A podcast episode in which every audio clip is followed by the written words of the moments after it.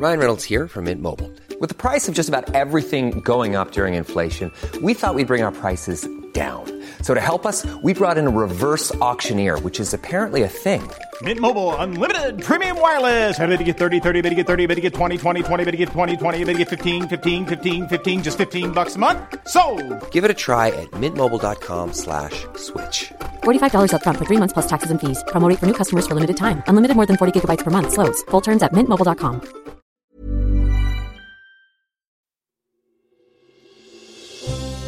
Question of the week from the Naked Scientists.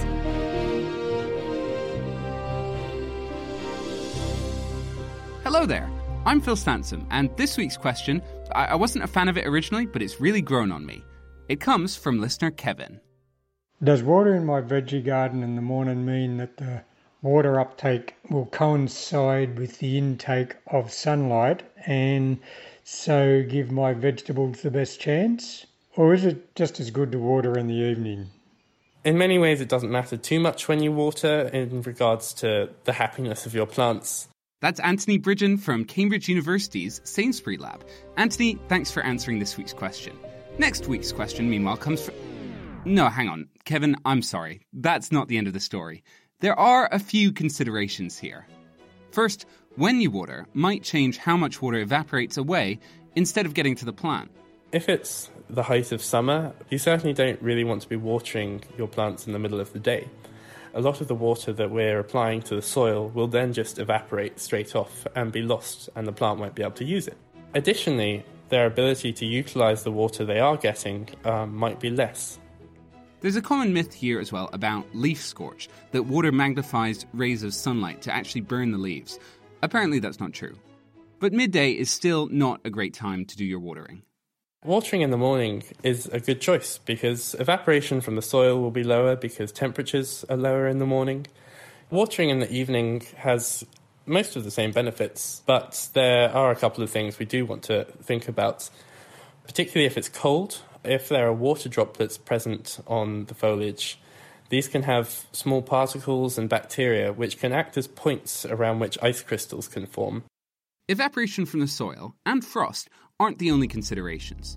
Guy Barter, chief horticulturist at the Royal Horticultural Society, points out that plants themselves might run into the most trouble in the heat of the day. If plants are short of water, they'll shut down in the midday heat and sun in summer. Watering in the morning before they get to that midday deficit is effective. It's also worth mentioning when they shut down, the damage has actually been done. So, watering in the morning to head off soil moisture deficit is actually a good idea. Kevin, morning seems to be your best choice. But don't beat yourself up if you can't get up with the sunrise, because Guy agrees with Anthony that this is kind of much of a muchness. In real life, gardeners take advantage of the fact that plants have evolved over millions of years to be extremely good at coping with lack of water.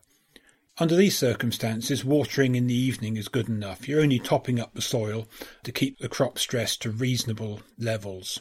You may see a bit of wilting in the middle of the day, which is regrettable, but no, it's not a perfect universe, and one has to put up with a, a certain amount of stress in real life. Life lessons for us all, I think. Thanks, Guy Barter and Anthony Bridgen. Next time, what's in a name? We're answering this question from listener Beata. If 300 years ago there was one person with a certain surname, how many people could have their surname today? Do you know the answer? If so, please come join in the discussion on our forum. That's nakedscientists.com slash forum. Or if you've got a question you'd like us to answer, email chris at nakedscientists.com. Come use the web form at nakedscientists.com slash question.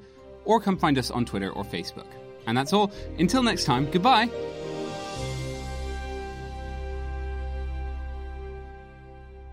Music in the program is sponsored by Epidemic Sound, perfect music for audio and video productions. Thinking about your next career move in research and development? Then it's time to make your move to the UK. The nation that's investing 20 billion pounds in R&D over the next 2 years. The nation that's home to 4 of the world's top research universities. The nation where great talent comes together. Visit gov.uk forward slash great talent to see how you can work, live, and move to the UK.